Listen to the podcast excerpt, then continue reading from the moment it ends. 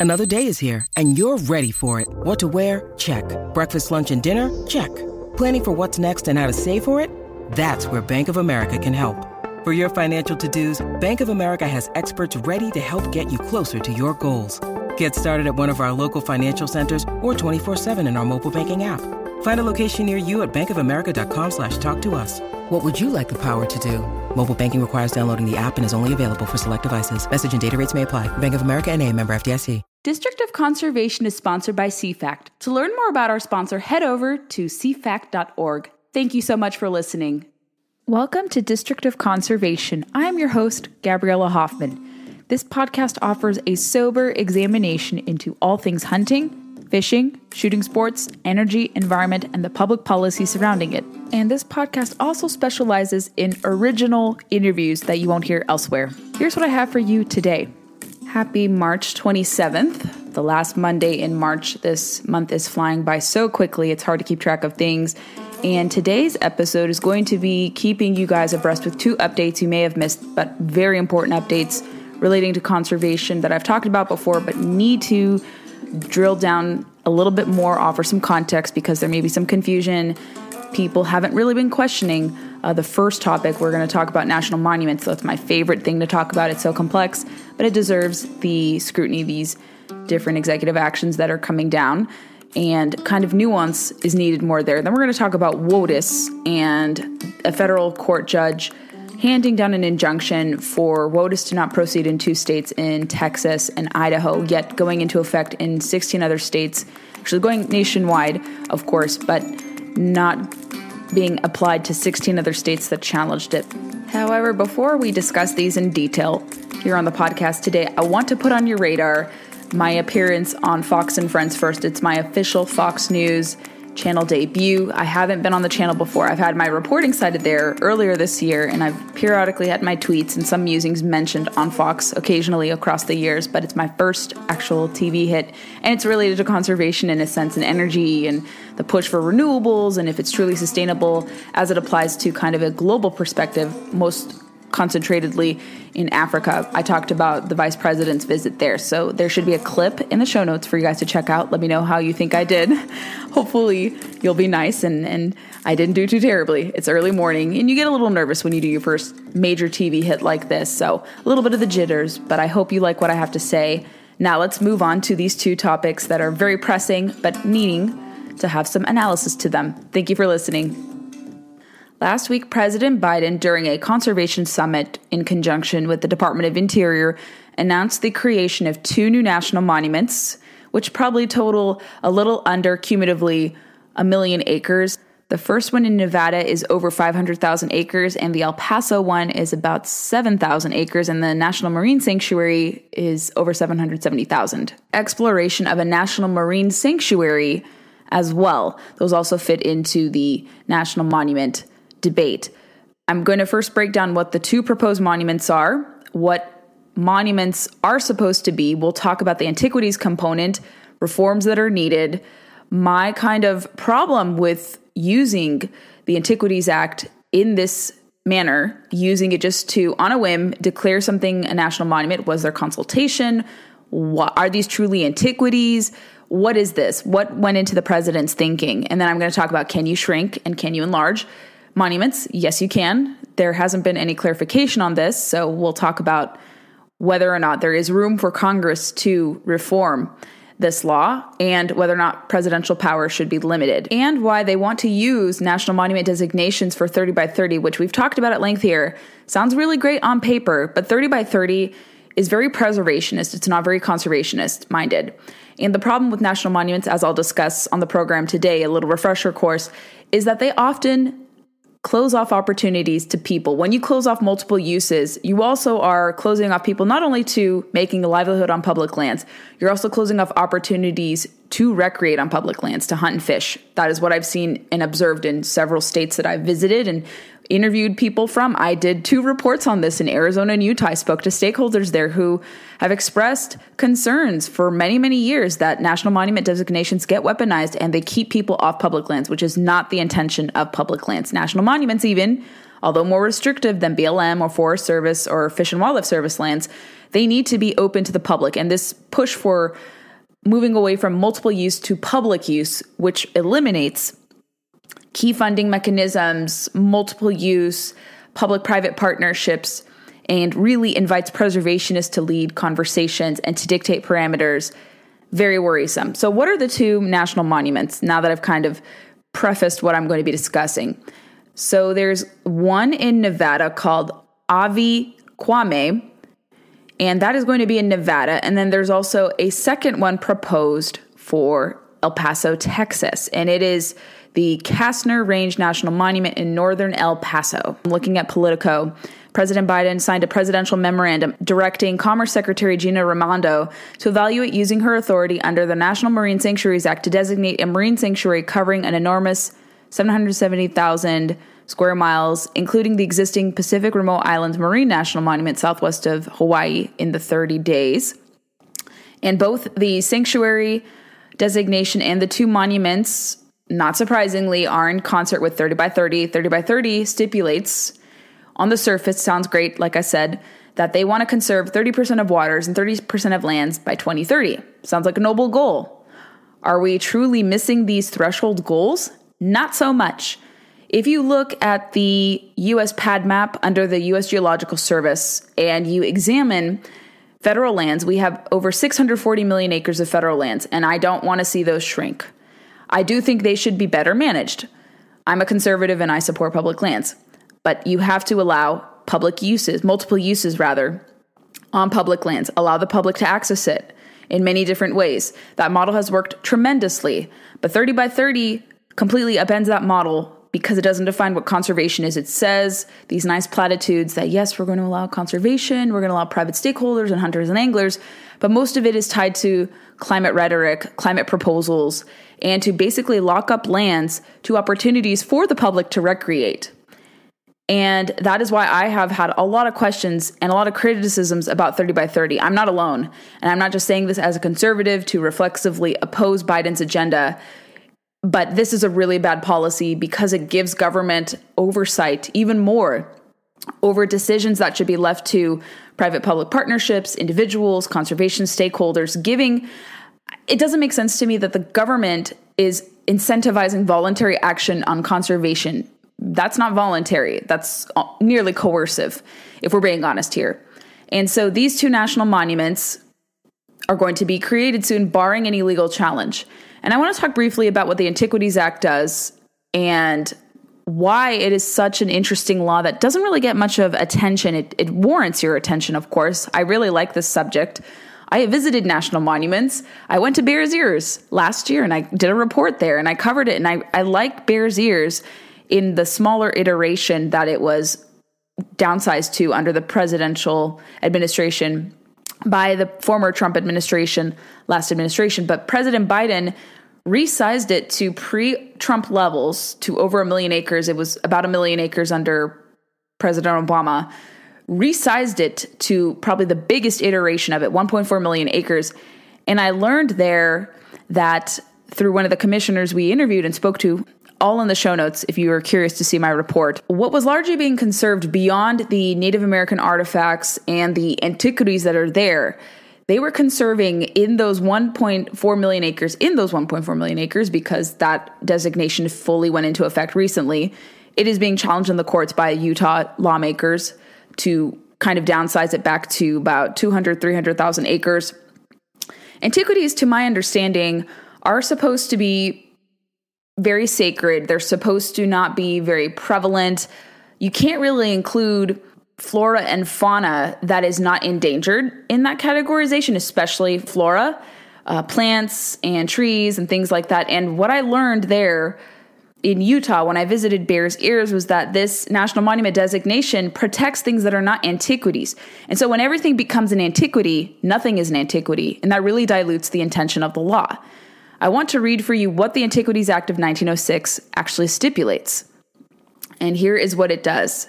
Reading from Cornell Law School, there are several different components. And one of them, Section 2, as I like to reference here, states this as it relates to the reservation of land. The president may reserve parcels of land as part of the national monuments. The limits of the parcels shall be confined to the smallest area compatible with the proper care and management of the objects protected. The El Paso one may fit into this interpretation of Section 2 of the Antiquities Act because it's 7,000 acres, smallest area compatible. This Nevada one is more controversial, in my opinion, because the Nevada governor was not consulted. Were all tribal interests fully consulted? That's a question I have. Is it going to close off public lands to multiple uses, including hunting and fishing? As we have seen in states like Arizona and Utah, where this happens, when you designate national monuments, you lose paradoxically the access that you are supposed to have to public lands to do grazing, ranching, guiding, what have you. So I read for you what that is. The Bears Ears designation the 1.4 million acres is not the smallest area compatible. Not everything under that designation is an antiquity. I have questions about these two new ones too, especially the Nevada one. How much of that is actually antiquities? Those are worth protecting. Native artifacts, uh, different rare structures, perhaps endangered species that fall into it. But if like I said, if everything is an antiquity, nothing's an antiquity. And this is the question. Section 2 has long been debated whether or not presidential authority can be limited in this instance. And I want to cite for you guys a article that I found very interesting from 2017, the Brookings Institution, which is by no means conservative, but they had a phenomenal article explaining that President Trump, if you recall, was accused of selling public lands. Patagonia plastered this message all over the place. They bought an ad in the Washington Post, if I recall correctly. And they had social media campaigns. They raised a lot of money. They virtue signaled, and it caused a lot of uproar. And from there, a lot of people thought the president can't shrink national monuments. I read for you the smallest area compatible. That is what is key in the law. But Obama, Biden, and even Clinton with Grand Staircase Escalante and a few other places they didn't really adhere to that stipulation of smallest area compatible. And President Trump, believe it or not, was not the first president to use the Antiquities Act to shrink a national monument. And in addition to what else, also antiquities, it says this uh, declare historic landmarks, historic and prehistoric structures, other objects of historic or scientific interest that are situated on lands owned or controlled by the government of the United States to be national monuments. You cannot designate private land to become a national monument if it is not already federal lands. As I had mentioned, may reserve as a part thereof parcels of land, the limits of which in all cases shall be confined to the smallest area compatible with proper care and management of the objects to be protected. If you need a refresher on the Antiquities Act, you can do that. But back to the controversy surrounding diminishment. So a lot of people, when they think of the Antiquities Act, they say, okay, you a president can enlarge it, but how dare they diminish it? You can both diminish and also enlarge it.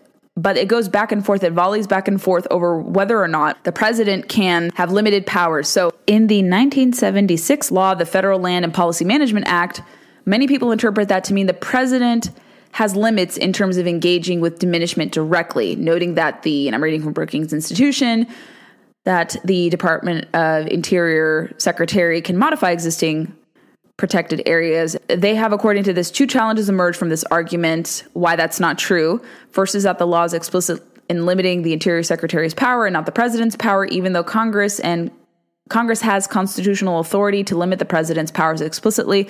Second, Congress is engaging in limitations broadly listed numerous areas of law in which the executive branch would be restricted from diminishment or abolition and failed to include the Antiquities Act on this list. It is true that the first part of the law grants the president the power to establish national monuments. The second part of the grant could easily be interpreted to imply the power to diminish. The section notes the limits of which in all cases shall be confined to the smallest area compatible with proper care and management of all the objects to be protected. Here, a president is charged to make this area as small as is needed.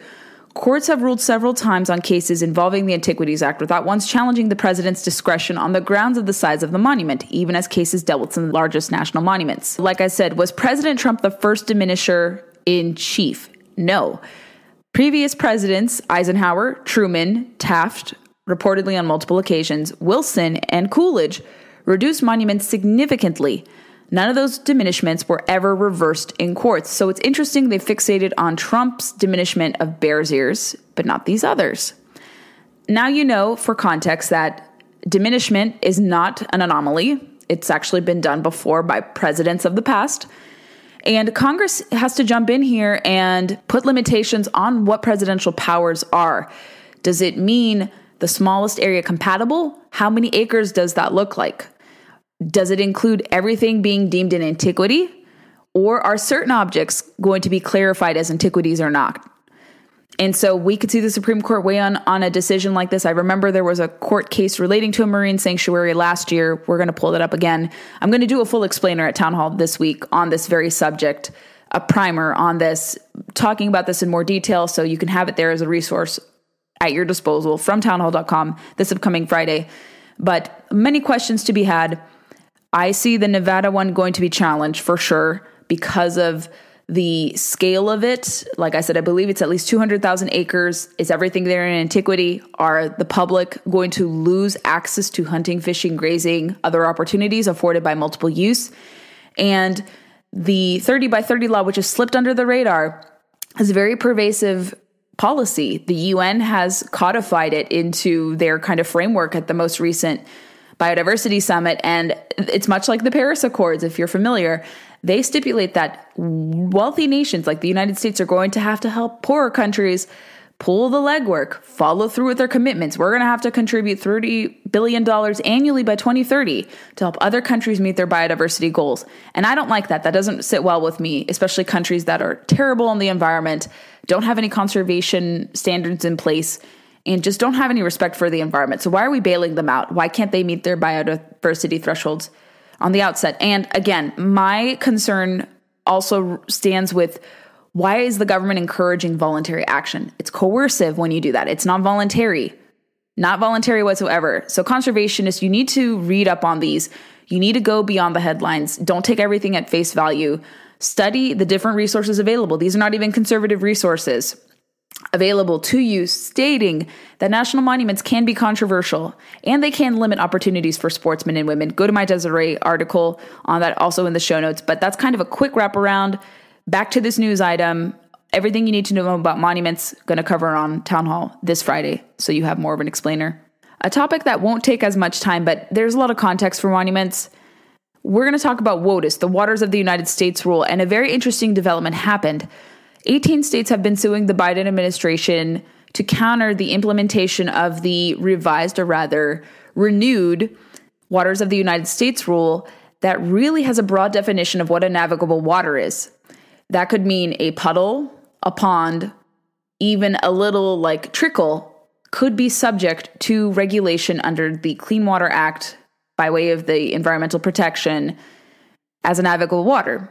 That is complicated private property rights. It is really kind of messed up conservation relationships out west. This law is very controversial with a broad application. In two states, Texas and Idaho, were able to stop the law, or rather the revised rule, from going into effect over whether or not something is more broadly defined as a navigable water. So the 16 other states that were suing did not have this same luxury afforded to them. So throughout the country, 48 states will have the new WOTUS rules implemented. These two aforementioned states will not. So let's talk about what this update means. I'm reading from Bloomberg. This is from March 20th, and the headline reads Judge halts Biden administration waters rule in Texas and Idaho. A federal court in Texas issued a preliminary injunction against the Biden administration's WOTUS rules. I believe it was just a few, I think the 19th. The injunction applies to only Texas and Idaho. The 2020 3 WOTUS rule takes effect Monday in the rest of the country and determines which waters and wetlands receive federal protection under the Clean Water Act. U.S. District Court Judge Jeffrey Vincent Brown wrote that Texas and Idaho, in Texas versus EPA, are likely to successfully challenge the rules and position of Clean Water Act jurisdiction over all interstate waters, regardless of navigability. Since the EPA and Army Corps of Engineers finalized the new rule, which codifies a pre 2015 definition of WOTUS with some tweaks, at least 26 states, as well as agriculture and industry groups, have joined at least five lawsuits seeking to vacate the rule. These agencies' interpretation of the Clean Water Act to include interstate waters without any limiting principle raises serious federalism questions, the judge wrote. The rule is likely to irreparably harm Texas and Idaho for intruding on their sovereignty and imposing unrecoverable compliance costs, the judge added. Brown said he limited the rule to just the two plaintiff states in the case because states that haven't challenged the rule have the right to embrace it if they choose, and other courts should have the opportunity to consider the rule in separate litigation. Over at IWF, I talked about this revised rule, this return to pre 2015 WOTUS rules going into effect, what that means. And at IWF, I focus on this very prominently, very often. And I explain what a navigable water is and, and what the implications are from this rule. And I hope you guys find it interesting, a quick explainer, because if you're not a lawyer, it's very, very confusing. And I call this new, or rather, revision or reversion back to the 2015 WOTUS rules. It muddies the definition of a navigable water. And they claim with this new rule that it the agency and rather the Clean Water Act will adhere to a quote durable definition of WOTUS to reduce uncertainty from changing regulatory definitions, protect people's health, and support economic opportunity. And Michael Regan, the EPA administrator, said when Congress passed the Clean Water Act 50 years ago, it recognized that protecting our waters is essential to ensuring healthy communities and a thriving economy. Following extensive stakeholder engagement, not so much, and building on what we've learned from previous rules, EPA is working to deliver a durable definition of WOTUS that safeguards our nation's water, strengthens economic opportunity, and protects people's health while providing greater certainty for farmers, ranchers, and landowners. Those three stakeholders are the ones who are largely opposed to any revision to what a navigable water is or a broad definition of a navigable water. But in turn, believe it or not, through the House, Joint House Resolution was passed to revoke it. It won't get the same support in the Senate, unfortunately. So that's where these court challenges have to come into effect. And this broadened definition of jurisdictional waters or navigable waters is complicated because it can invite abuse from regulators at EPA to lead to more intrusion on private property rights that were previously seen for example, under the Obama administration, a case that I have highlighted before when talking about WOTUS is against the late Joe Robertson. He was out of Montana. He's a Navy veteran who was sent to jail. He passed away during court proceedings and he posthumously won against the EPA for discharging pollutants without a permit. The gentleman had spent 18 months in jail, was ordered to pay $130,000 in fines. He was posthumously exonerated after the case was vacated by the Ninth Circuit Court of Appeals, which is a very liberal court. He was sent to jail for digging ponds on his property that were wrongly deemed to be situated near navigable water. Do you see how broad this definition is? And the EPA states clearly on their website that the Clean Water Act establishes the scope of federal jurisdiction under the Act, but the law doesn't define what is or isn't a navigable water. That authority ultimately lies within the EPA and the Army Corps of Engineers. And we're going to see perhaps clarification of this law. Maybe we'll see it struck down by more courts. Maybe the High Court, the Supreme Court, is going to take this on. I believe they are with Sackett versus EPA, a decision that is expected to be handed down later this year. We'll probably see a clarification of what a navigable water is. That definition may be more narrowed down, more fine tuned to state that it's not just broadly something like a puddle, a trickle, or a pond. And like I said, it brings up a lot of private property questions. Can the government have this oversight? Should they have this oversight? And I want to make sure that everyone is aware you're not going to lose wetlands with this. This has nothing to do with encroaching on wetlands, existing wetlands. I think there has to be a balance with navigable waters. I don't want to see wetlands destroyed, but I don't want to see people's private properties indemnified and condemned because someone has a supposed navigable water. This can be decided on a whim. Someone doesn't like you, can report you to the EPA and say, hey, you have a navigable water on your property. This can be done out of retribution. The government is weaponized in many regards, and I worry this reversion back to the 2015 WOTUS rules will invite that. We don't need that. But rest assured, no wetlands are going to be destroyed in the process. You can have a balance. You can't have these water rules supersede private property rights. There has to be some sort of middle ground here, and that's what this rule doesn't accomplish. So we will see more challenges. We'll see the Supreme Court tackle this in Sackett versus EPA, and whether or not uh, their Clean Water Act scope over wetlands is going to be clarified. I would say it even broadens more than wetlands. It's it's water on private property. Whether or not the EPA has a limited authority to de- designate everything in navigable water. Thanks for listening to today's episode. Make sure you're connected to us on social media Facebook, Instagram, and Twitter.